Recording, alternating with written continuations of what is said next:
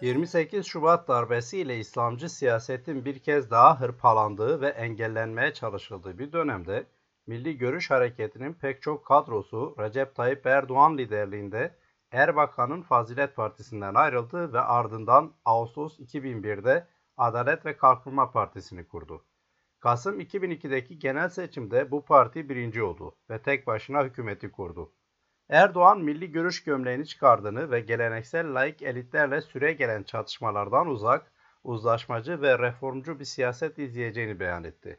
Ancak elbette bu Erdoğan'ın muhafazakar, dindar ve milliyetçi siyaseti terk ettiği anlamına gelmiyordu.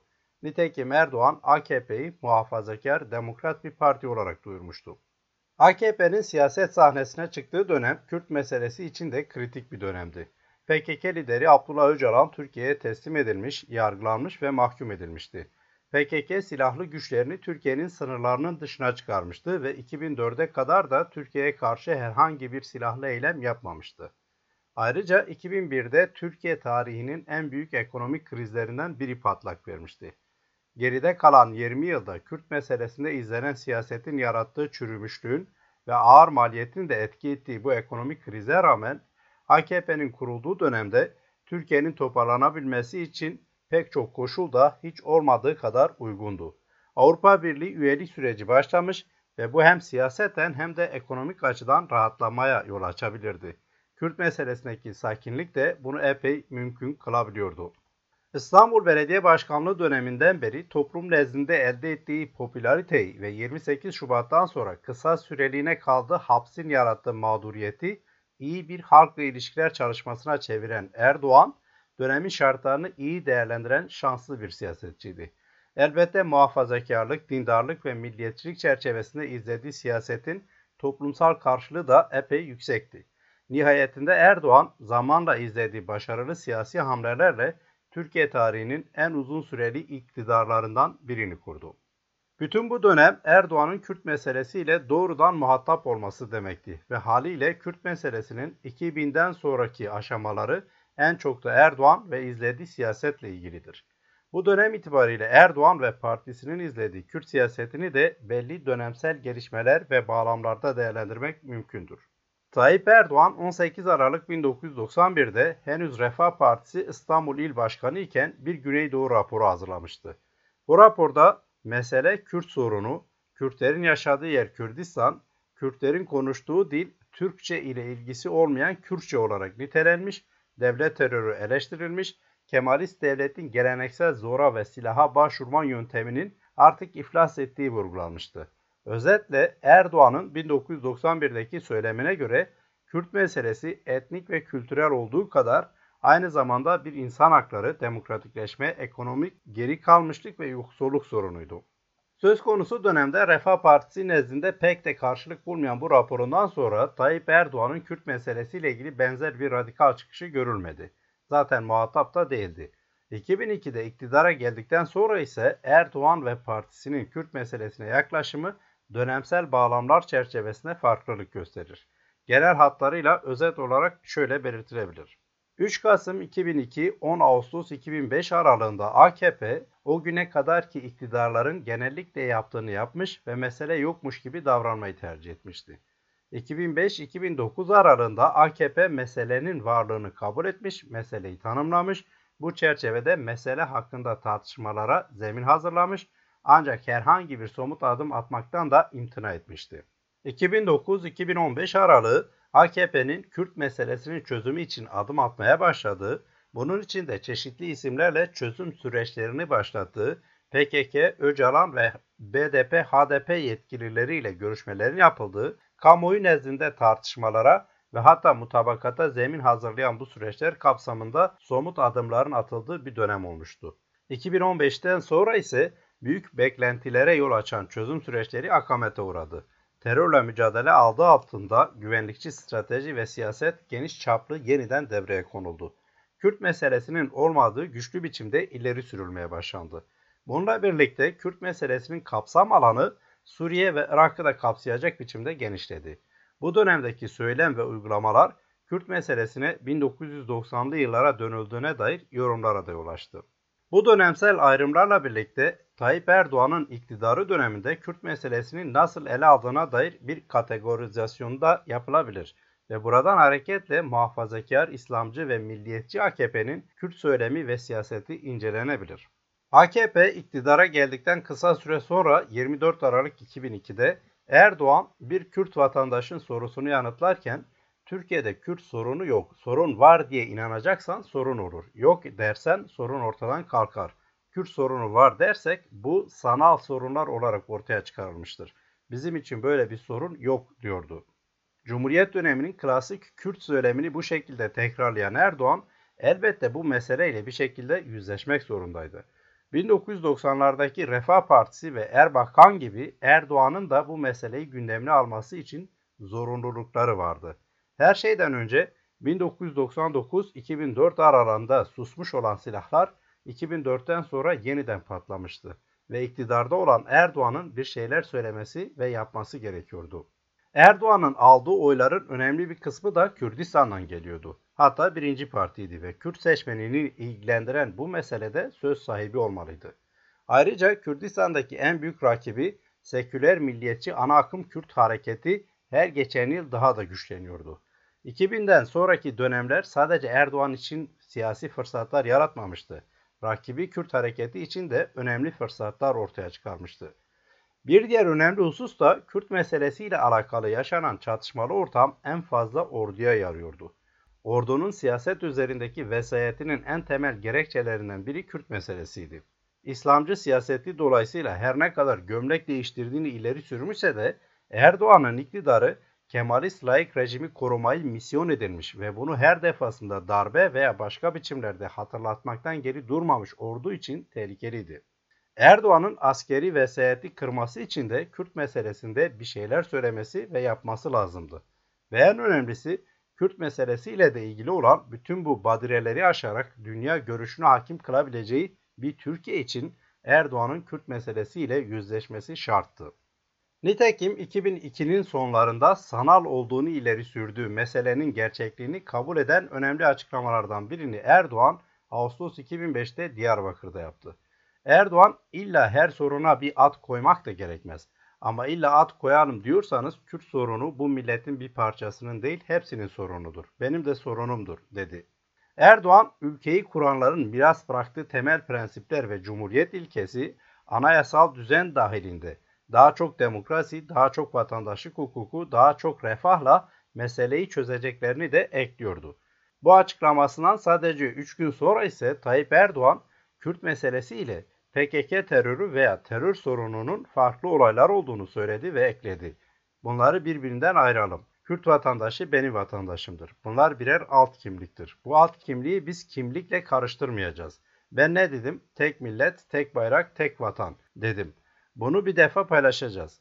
Hatta Erdoğan'a göre 22 Ekim 2008'de Hakkari'de söylediği şekliyle bunu beğenmeyen gitsin. Daha sonra ise özellikle Kürt kamuoyunda yarattığı tepkiler üzerine MHP gibi ırkçı kesimlerle özdeşen bu sözlerinin ya sev ya terk et anlamına gelmediğini ileri süren Erdoğan, 70 milyonu ve Türkiye'yi kimseye böldürtmeyeceklerini vurgulamaktan da geri durmamıştı. Tayyip Erdoğan ve partisi AKP iktidar olarak 2005-2009 aralığında Kürt meselesinin nasıl algıladığına dair aşağı yukarı net bir çerçeve çizmişti. Ve bu dönem boyunca mütemadiyen yapılan açıklamalar da bu çerçeveye uygundu. Buna göre kerhen de olsa Erdoğan meseleyi tanımak ve tanımlamak zorunda kaldı. Adı her ne olursa olsun bir Kürt meselesi vardı ona göre. Ancak bununla birlikte Kürt meselesi ayrıydı, terör sorunu ayrıydı. Kürt meselesi Erdoğan için aynı zamanda bir ekonomi ve kalkınma meselesiydi. Anayasal bazı düzenlemeler ve demokratikleşme adımları çerçevesinde Kürtlerin kimlik ve kültürel hakları ile ilgili adımların atılabileceğini belirleyen Erdoğan ancak bu adımların alt kimlik sınırlarının dışına taşınılmayacağını defalarca vurguladı.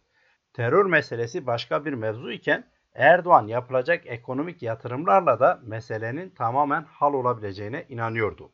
2009-2015 aralığına gelindiğinde Erdoğan'ın söyleminin tam da bu çerçeve uygun biçimde şekillendi görülebilir. 2005-2009 aralığında bir yandan Kürt meselesiyle baş etmeye çalışırken Erdoğan, öbür yandan laik Kemalist rejimin komiserliğini yapmaktan vazgeçmeyen ordu ile de ilgilenmek zorundaydı. Bu dönem içinde iktidarda kalıcı bir zemin tutmaya çalışan Erdoğan ve ortakları ile rejimin komiserliği rolünü muhafaza etmeye çalışan ordu arasında hakikaten sert bir mücadelenin yaşandığı söylenebilir.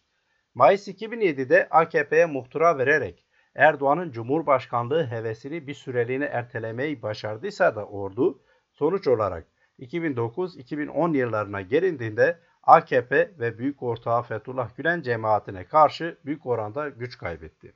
Böylece Kürt meselesinde atacağı adımlar konusunda eli epey rahatlayan Tayyip Erdoğan, 2009'dan 2015'e kadar hakikaten de ezber bozucu ve Türkiye şartlarına göre epey cesur sayılabilecek adımlar atmaya başladı. Bu adımlar demokratik açılım, milli birlik ve beraberlik projesi ve son olarak da çözüm süreci adı verilen süreçlerde atıldı. Bu süreçlere bakıldığında esasında doğrudan bir meseleye odaklandığı görülecektir. Bu da Erdoğan'ın terör sorunu olarak ifade ettiği meselenin hal edilmesiyle ilgiliydi. Zira Erdoğan'a göre bu süreçler başlandığında kültürel ve kimlik hakları ile ilgili olarak değerlendirdiği Kürt meselesi o zamana kadar atılan adımlarla zaten çözülmüştü. Nitekim 1 Haziran 2011'de Diyarbakır'da yaptığı açıklama da 2019-2015 aralığının anlaşılması açısından dikkate değerdir. Diyarbakır'daki konuşmasında Tayyip Erdoğan, Kürt meselesiyle ilgili daha önce sarf ettiği sözlerin arkasında durduğunu kaydetmekle birlikte bu kez meseleyi nasıl çözdüklerini açıklıyordu. Allah aşkına ölene kadar biz Kürt sorunu veya Güneydoğu sorunuyla yatıp onunla mı kalkacağız? Nedir bunun çözümü? diyen Erdoğan şöyle devam ediyordu. Atılamayan adımları attık. Bakın helalleşme sürecini 2005 Ağustos ayında başlattık. 2009 yılında demokratik açılımı, milli birlik ve kardeşlik projesini biz başlattık. Çözüm sürecinin zeminini olgunlaştırdık. Siz bana buraya geldiğimde daha önce ne dediniz? Olağanüstü hali kaldırın bir şey istemiyoruz. Olağanüstü hali biz kaldırdık mı? Çekiş gücü gönderdik mi? Kürtçe üzerindeki zincirleri biz kırdık mı? Terörden zarar görenlerin zararlarını telafi ettik ve etmeye devam ediyor muyuz? Memuzini biz yayınladık mı? TRT Şeş 24 saat yayın yapıyor mu? Üniversitelerde Kürt Dili ve Edebiyatı enstitülerini açtık mı? Kürtçe kursların, Kürtçe propagandanın önünü biz açtık mı? Kalıcı, barışçı bir çözümün ilk kapısını biz araladık. Türkiye Büyük Millet Meclisi'nde bu meselenin tartışılmasını biz sağladık. Bugüne kadar konuşulmayanların, konuşulmasına cesaret dahi edilmeyenlerin serbestçe, özgürce konuşulmasını, tartışılmasını biz sağladık. Recep Tayyip Erdoğan peş peşe sıraladığı bütün bu alanlarda gerçekten de adımlar atmıştı. Böylece 10 gün sonra 10 Haziran 2011'de yaptığı açıklamada net biçimde belirttiği gibi Erdoğan'a göre red ve inkar politikaları bitti. Asimilasyon politikaları da büyük ölçüde bitmiş durumdaydı ve dolayısıyla bir alt kimlik meselesi olan Kürt meselesi çözülmüştü.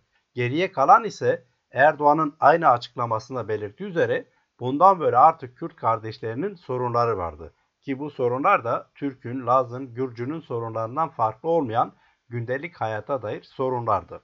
Bu nedenle bundan böyle bir kimlik siyaseti yapmak suretiyle bir şeyler elde etme gayretine girmek Erdoğan için sorunları çözmek değil, sorun meydana getirmektir. Ve AKP de buna karşıydı.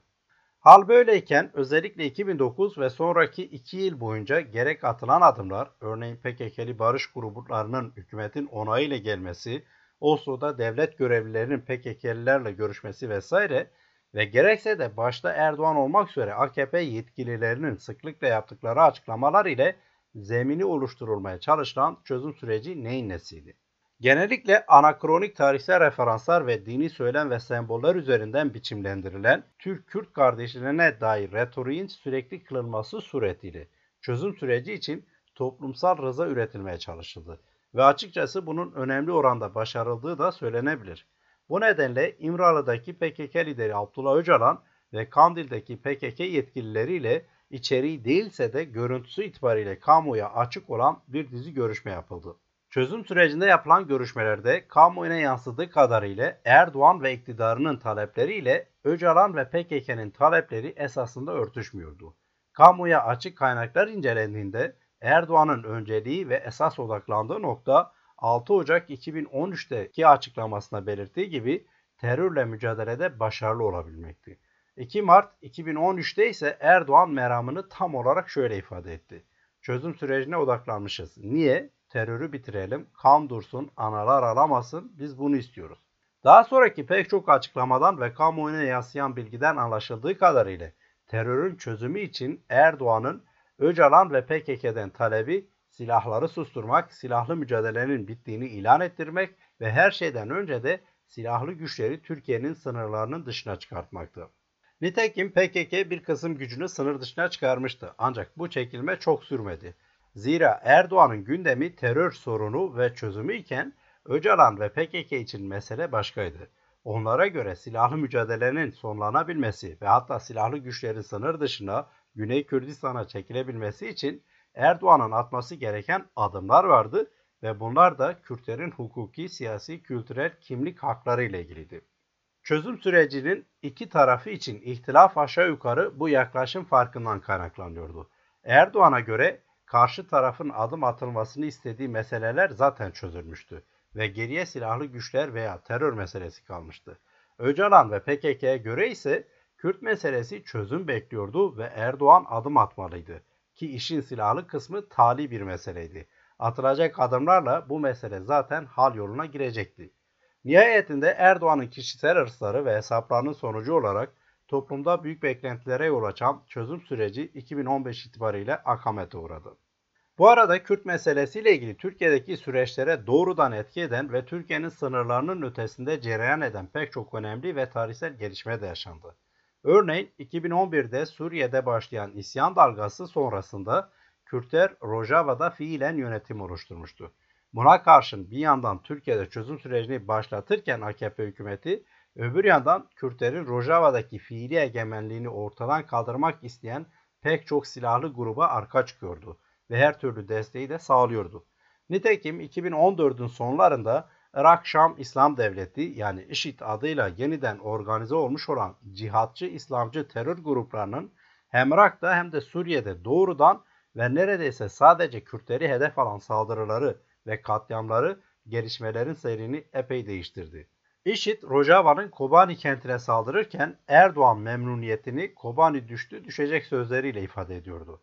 Bu açıklama ve daha sonraki yıllarda devam eden Rojava karşıtı siyaset Kuzey Kürdistan'daki Kürtlerden büyük tepki topladı ve böylece bir kez daha ortaya çıktı ki Türkiye'deki meselenin çözümü Kürdistan'ın diğer parçalarındaki çözümle doğrudan ilgilidir. Çözüm sürecinin çökmesinin en önemli nedenlerinden biri de kuşkusuz bu konudaki yaklaşım farkından kaynaklanıyordu. Bir diğer husus da Erdoğan'ın çözüm sürecine pragmatik yaklaşması ile ilgiliydi. En azından 2015 Haziran'ında yapılacak genel seçimlerden önce Mart ayında Mart 2015'te Erdoğan'ın çözüm sürecini bitiren fiili açıklamalarına bakıldığında bu rahatlıkla görülebiliyordu. 15 Mart 2015'te Erdoğan hala bakıyorsunuz varsa yoksa Kürt sorunu, kardeşim ne Kürt sorunu artık böyle bir şey yok dedi. Bu açıklamayı ve benzer başka açıklamalarını seçim öncesi anket sonuçlarıyla irtibatlandıranlar haklıydı. Buna göre Erdoğan çözüm sürecinin siyaseten kendisine büyük bir destek sağlayacağını, özellikle de bu desteğin Kürtlerden geleceğini hesaplamıştı. Elde edeceği büyük destekle Türkiye'ye başkanlık sistemini getirmeyi ve kendisinin de ilk başkan olarak tarihe geçmeyi planlamıştı. Ancak olup bitenler aksineydi. Hatta çözüm sürecinde muhatap aldığı HDP ile İmralı, Kandil ve hükümet arasında aracılık yapanlardan biri olan HDP'nin lideri Selahattin Demirtaş, Mart 2015'in hemen başında Erdoğan'ı başkan yaptırmayacaklarını ilan etmişti.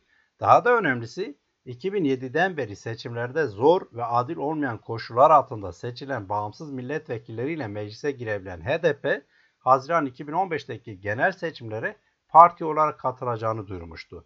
Bu da Erdoğan'ın Kürdistan'da epey milletvekili koltuğunu kaybedeceği anlamına geliyordu. Sonuç itibariyle Haziran 2015'te yapılan seçimde her ne kadar yine birinci parti olsa da 13 yılın ardında ilk kez Erdoğan'ın AKP'si tek başına hükümeti kurabilecek çoğunluğu sağlayamadı. Buna karşın 1991'den beri süre gelen bir siyasi parti geleneğinin devamcısı olan HDP ilk kez %10'luk seçim barajını aştı ve meclise girdi. Bu AKP'nin çoğunluğu kaybetmesinin en büyük nedeniydi.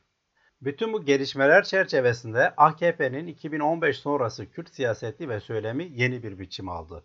Mayıs 2023 itibariyle hala devam eden bu yeni dönem itibariyle Erdoğan'a göre örneğin 6 Ocak 2016'da dile getirdiği gibi tartışmasız biçimde Türkiye'de Kürt sorunu değil terör sorunu var.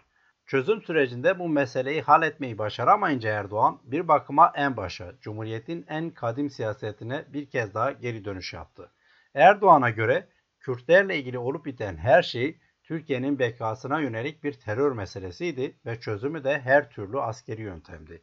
Nitekim 2015'in Temmuz'undan sonra PKK'nın bitirilmesi için gerek Türkiye sınırları içinde gerekse de Güney Kürdistan'da her türlü askeri yönteme başvurulmaya başlandı.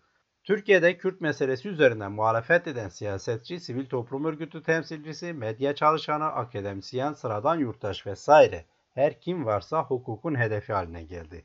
HDP eş başkanları ve milletvekilleri dahil binlerce kişi tutuklanıp hapse atıldı. Pek çok yerde sivillere yönelik katliamlar gerçekleşti.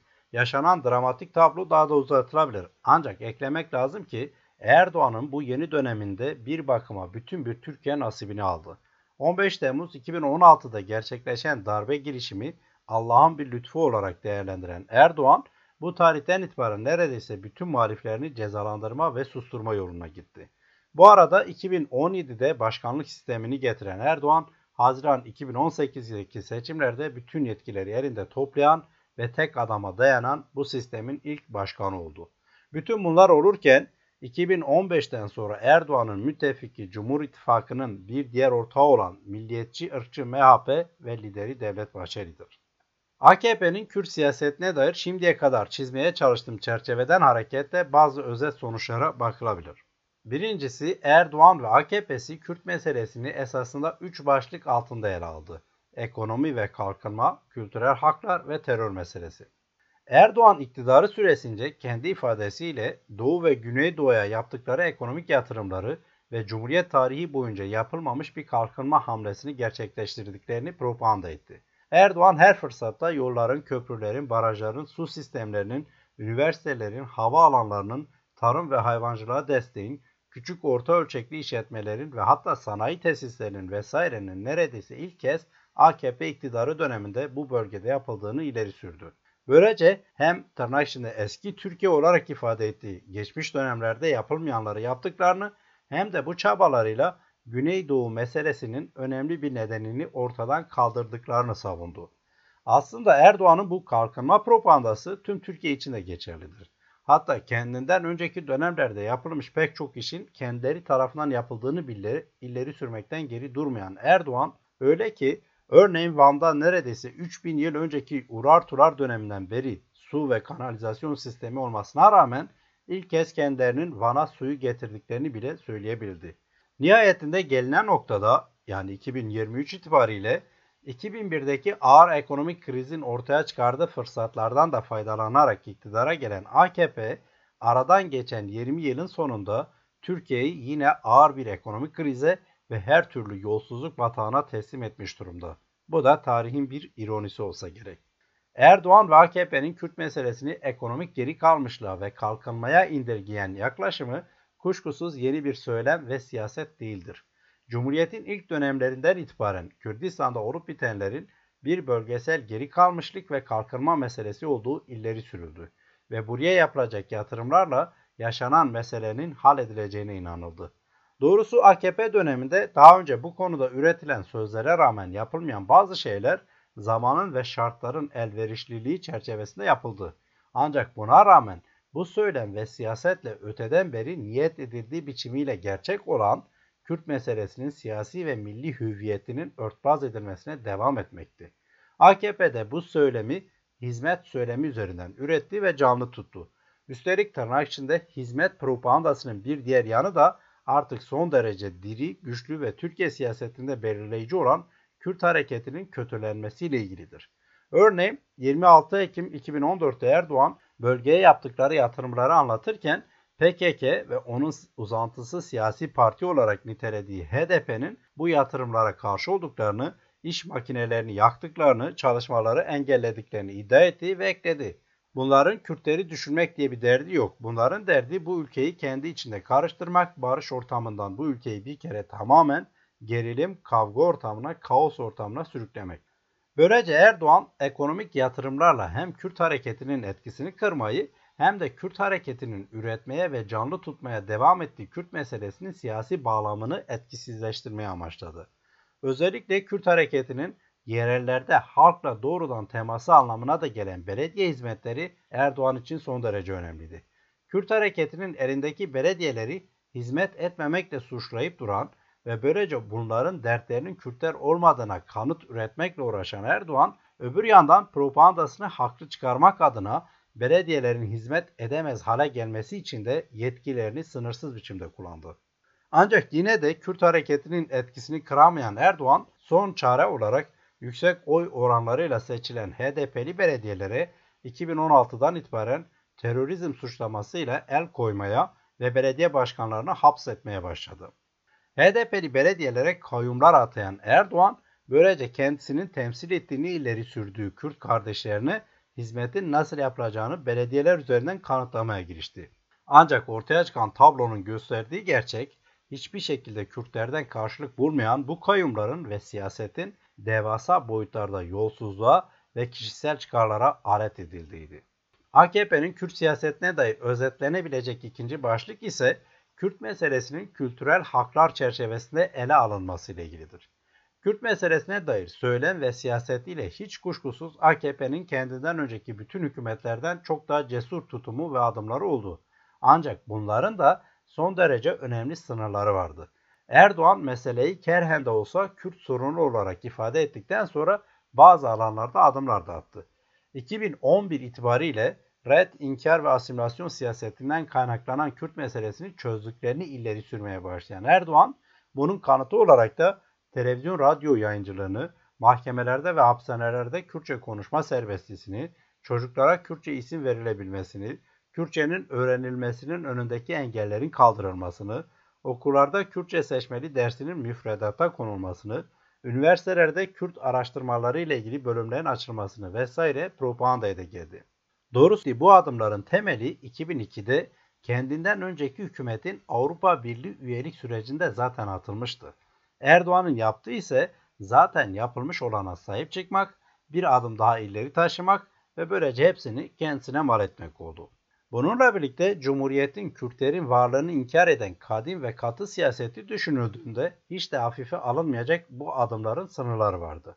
Örneğin okullarda haftada sadece 2 saatlik Kürtçe seçmeli ders hakkı söz konusu ve sadece Kürt dilinin öğrenilmesiyle ilgilidir bu da. Kaldı ki 2023'e gelindiğinde bu 2 saatlik ders için yeterli öğretmen atamasının bile yapılmadığı, öğrencilerin bu dersi tercih etmemesi için her türlü zorluğun çıkarıldığı defalarca kamuoyunun gündemine geldi. Kürtçe eğitime gelince Erdoğan'a göre kimse resmi olarak ana dilde bir eğitim beklememeli. 24 Eylül 2010'da örneği böyle demişti. Ana dilde eğitim, öğretim. Yok böyle bir şey. Bu bir hak değildir ve ülkemizin resmi dili Türkçedir. 9 Ekim 2012'de de böyle demişti.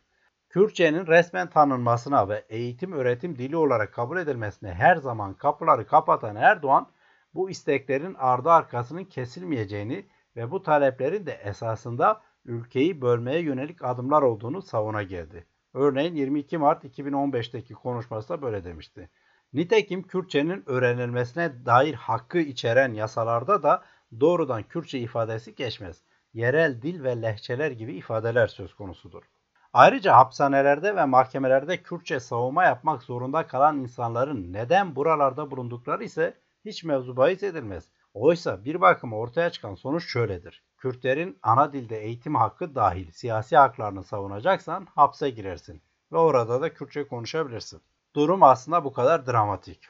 Öbür yandan örneğin Kürtçe alfabenin H, K ve V yani X, Q ve W harfleri hala tanınmıyor. Meclis dahil kamu kurumlarında hala Kürtçe bilinmeyen dil olarak kaydediliyor ve yabancı dillerde mümkün olmasına rağmen Kürtçe hizmet verilmiyor.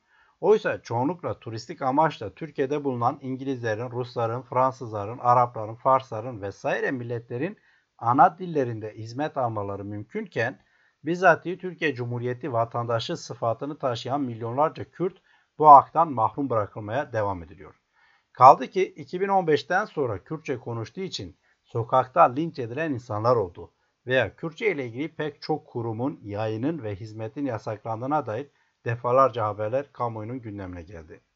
Erdoğan'ın her defasında Kürt meselesini çözdüğünün kanıtı olarak ileri sürdüğü ve serbest olduğunu iddia ettiği Kürt diline yönelik bu yaklaşım esasında Kürt kimliği ve haliyle Kürtlerin siyasi talepleriyle doğrudan ilgilidir. Kürt milliyetçileri dillerini kimliklerinin en önemli gösterenlerinden biri olarak kabul edip bu çerçevede ana dilde eğitim hakkına ve Kürtçenin resmi dil olarak tanınmasına dair taleplerini aynı zamanda milli siyasi talepler olarak öne sürüyor. Erdoğan bu durumun elbette gayet farkında ve bu nedenle Kürt diline yerel mahiyetteki folklorik bir unsur olarak sınır çiziyor. Dolayısıyla bu folklorik unsurun AKP'nin özellikle dini ve tabii ki siyasi söylemine ve propagandasına hizmet ettiği oranda serbest olduğu söylenebilir. Aksi halde hapsi boylamak ve bu arada ziyaretçilerle Kürtçe konuşmak işten bile değil. Öbür yandan belirttiğim bu sınırlandırılmış kısmi kültürel hakların Kürt meselesinin çözümü için yeterli olduğunu düşünen Erdoğan ve partisi, Kürtlerin siyasi ve idari konulardaki taleplerine tamamen kapalı oldu. Kürtlerin bir millet olarak kendilerini yönetmelerine ve buna göre statü sahibi olmalarına sürekli olarak karşı çıktı.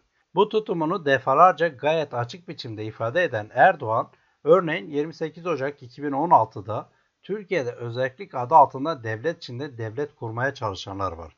Dünyayı başlarına yıkarız. Bunun böyle bilinmesi lazım dedi. Sadece Türkiye'de de değil, Erdoğan Suriye ve Irak'ta da Kürtlerin siyasi ve idari statüye sahip olmalarına karşıdır. Eylül 2017'de Irak Kürdistan bölgesel yönetiminin yapmak istediği ve yaptığı bağımsızlık referandumuna sert biçimde karşı çıkanların başında Erdoğan ve onun yönettiği Türkiye geliyordu. Bu referandumun yapılmaması için askeri, ekonomik, siyasi, diplomatik ve hatta insani her alanda tehditler savuran Erdoğan, öbür yandan Rojava'da Kürtlerin 2011'den beri sahip oldukları fiili statüyü ya da kendisinin ifadesiyle Kürt koridorunu ortadan kaldırmak ve böylece bir Kürt devletinin kurulmasını engellemek için her yola başvurdu ve başvurmaya devam ediyor. AKP'nin Kürt siyasetine dair özetlenebilecek üçüncü başlık ise terör sorunudur. Erdoğan ve partisi için iktidara geldiklerinden beri bir terör meselesinin olduğuna kuşku yoktur ve bu meselenin çözümü de askeri yöntemlerdir. Daha önce aktardığım üzere 2009-2015 aralığında çeşitli adlarla yürütülen açılım veya çözüm süreçlerinde esas olarak terör sorununu çözmek için geleneksel yöntemlerin dışına çıkmayı deneyen Erdoğan ve partisi görüşme veya müzakere yöntemlerinin en nihayetinde kendilerine siyaseten getirisinin olmadığına kani oldukları andan itibaren ise yeniden geleneksel güvenlikçi konseptlere döndü. Bu başlıkla bağlantılı olarak Erdoğan için terör sorunu olarak ifade ettiği Kürt meselesi aynı zamanda dış güçlerle de ilgilidir. Erdoğan mütemadiyen Kürt hareketini bazen üst bir aklın, bazen dış bir gücün, bazen batının, bazen Türkiye'nin gelişmesini istemeyen birilerinin maşası, uzantısı, oyuncakları veya kolu olarak nitelendirdi. Nitelendirmeye de devam ediyor. Erdoğan böylece Cumhuriyet'in kadim siyasetine uygun biçimde olup bitenlerin hak ve özgürlüklerle ilgili bir Kürt meselesi değil, hain amaçlarla üretilmiş sanal bir Kürtçülük meselesi olduğuna emindir. Ayrıca bu söylem çerçevesinde etkisiz kılmak ve Kürt halkıyla ayrıştırmak istediği Kürt hareketini olabildiğince küçümsemeye, itibarsızlaştırmaya çalışan Erdoğan, 26 Ekim 2014'te Rojava'daki Kürt Siyasi Partisi PYD için dile getirdiği gibi zaten bunların mantalitesinin bu kadar güçlü olduğunu da düşünmedi, düşünmüyor. Bu noktada terör söylemiyle aynı zamanda devletin ideolojik bir tutum aldığının da altını çizmek gerekecektir. Her şeyden önce terörizm söylemi kadim zamanlardan beri yapıla geldiği üzere iyi ve kötünün mistik, keyfi ve göreceli tanım ve içeriklerle ayrıştırılmasına ve karşıtlaştırılmasına dayanan, buradan hareketle karşıta yönelik her türlü kötücül muameleyi meşru kılan ve en nihayetinde güçlünün tasarrufunun geçerli olduğu bir dünya tasavvuru ile ilgilidir. Türkiye'nin Kürt meselesiyle ilgili ileri sürdüğü terörizm kavramı ele alındığında ise akademisyen Asa Lundgren'in gayet yerinde tespitiyle terörist ilan edilenler siyaseten ve ideolojik olarak Türk devletinin değerlerinin tam tersi olan değerleri temsil ettikleri ileri sürülenler oluveriyorlar. Dolayısıyla tek gerçek kimliğin resmi söylemde teyit edilmiş ve savunulmuş olan kimlik olduğu ileri sürülürken buna karşı çıkmak manipülatif biçimde ırkçılık, etnik milliyetçilik gibi ithamlara konu olabiliyor. Bu durum terörizmle itham edilmenin gereğidir ve dikkat edilirse Kürtlerin siyasi ve idari haklarını savunan kişi veya oluşumlar öteden beri AKP dahil bütün resmi kurumlarca terörizmle itham edilirken bu ithamın içeriği aynı zamanda ve anlamda ırkçılık veya etnik milliyetçilik gibi kavramlarla tamamlanmaya çalışılıyor. İsmail Beşikçi örneğinde olduğu gibi yargılandığı davalardaki emsallerde görülebileceği gibi resmi söyleme rağmen Kürtlerin varlığını ve haklarını savunuyorsan ırkçısın. Irkçıysan teröristsin, teröristsen hapsedilirsin veya öldürülürsün ya da etkisiz hale getirilirsin devletin diliyle. Ve üstelik bu manipülasyon siyasi ve hukuki literatürde de yer aldığı ve sayısız kez insanlığa karşı işlenen korkunç suçlarla tespitli olduğu biçimiyle ortada bir devlet terörü gerçeği varken yapılabiliyor. Erdoğan ve partisi daha en başta Kürt hareketiyle ilgili bu düşmanlaştırıcı söylemi üretmeye başladı ve günümüzde bunu çok daha ekstrem düzeyde sürdürüyor. Bu söylem sadece silahlı PKK için değil, sivil ve yasal siyaset yapan partiler için de sürekli kırıldı. Zaten PKK'nın terör örgütü olduğuna kuşkusu olmayan Erdoğan ve partisi, HDP ve benzeri partileri de sürekli PKK ile ilişkilendirerek siyaset alanı dışına itmeye, etkisiz kılmaya ve böylece Kürdistan'da rakipsiz kalmaya çalıştı. Kuşkusuz bu tutumun Erdoğan öncesi de vardır. Kürt partileri 1990'lı yılların başında sivil siyaset alana çıkmaya başladığından beri aynı sistematik ayrımcı ve düşmanlaştırıcı tutumlarla karşılaştı ve karşılaşmaya devam ediyor. Yasal siyasi partilere yönelik kriminalize edici söylem ve siyasetin sonucu olarak binlerce Kürt siyasetçi tutuklandı, yüzlercesi öldürüldü ve bu partiler kapatıldı veya kapatılma tehdidiyle karşı karşıya kaldı. Kürt siyasetine yönelik bu ayrımcı ve düşmanlaştırıcı söylem en başta Kürtlerin milli hak ve özgürlüklerine dair söylemin, siyasetin ve taleplerin gündem dışına itilmeye çalışılması ve reddedilmesiyle ilgilidir. Öbür yandan Erdoğan'ın Kürt hareketini düşmanlaştıran siyaseti sadece Kürt partileriyle ilgili de değildir. Erdoğan aynı zamanda Türkiye'deki muhalefeti etkisiz kılmak, Kürt hareketiyle olası temaslarını engellemek veya Kürtlerin hakları ile ilgili bir gündeme sahip olmalarının önüne geçmek için de bu düşmanlaştırıcı siyaseti işlevsel kıldı. Örneğin Erdoğan 2015'e kadar Kürt meselesiyle ilgili bazı adımları atarken veya çözüm süreçlerini yürütürken Kürt meselesinin ortaya çıkmasından sorumlu tuttuğu ve Kürt karşıtı olarak nitelendirdiği CHP'yi 2015'ten sonra Kürt siyasetinde askeri yöntemlere döndüğü andan itibaren ise bu kez HDP ve PKK ile işbirliği içinde olmakla suçlamaya başladı. Günümüzde de Erdoğan'a göre CHP, HDP ve PKK ile işbirliği içinde olan bir rakiptir, bir partidir, düşman bir unsurdur hatta.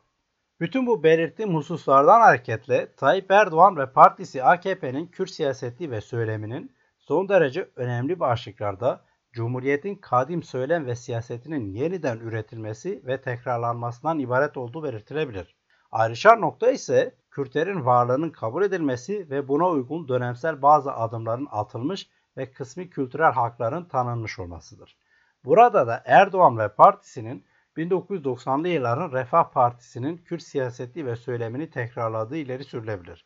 Burada ayrışan nokta ise Refah Partisi ve lideri Erbakan'ın esas aldığı siyaseti hayata geçirmek için iktidar olanaklarına sahip olmaması, buna karşın Erdoğan'ın özellikle 2011'den sonra her türlü olanağa sahip olmasıdır.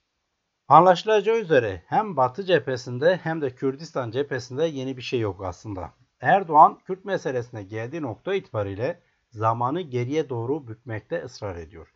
Bu irrasyonel ve fakat en başta insan hayatı için epey maliyetli olan durum muhtemelen kendisinin de sonu olacaktır.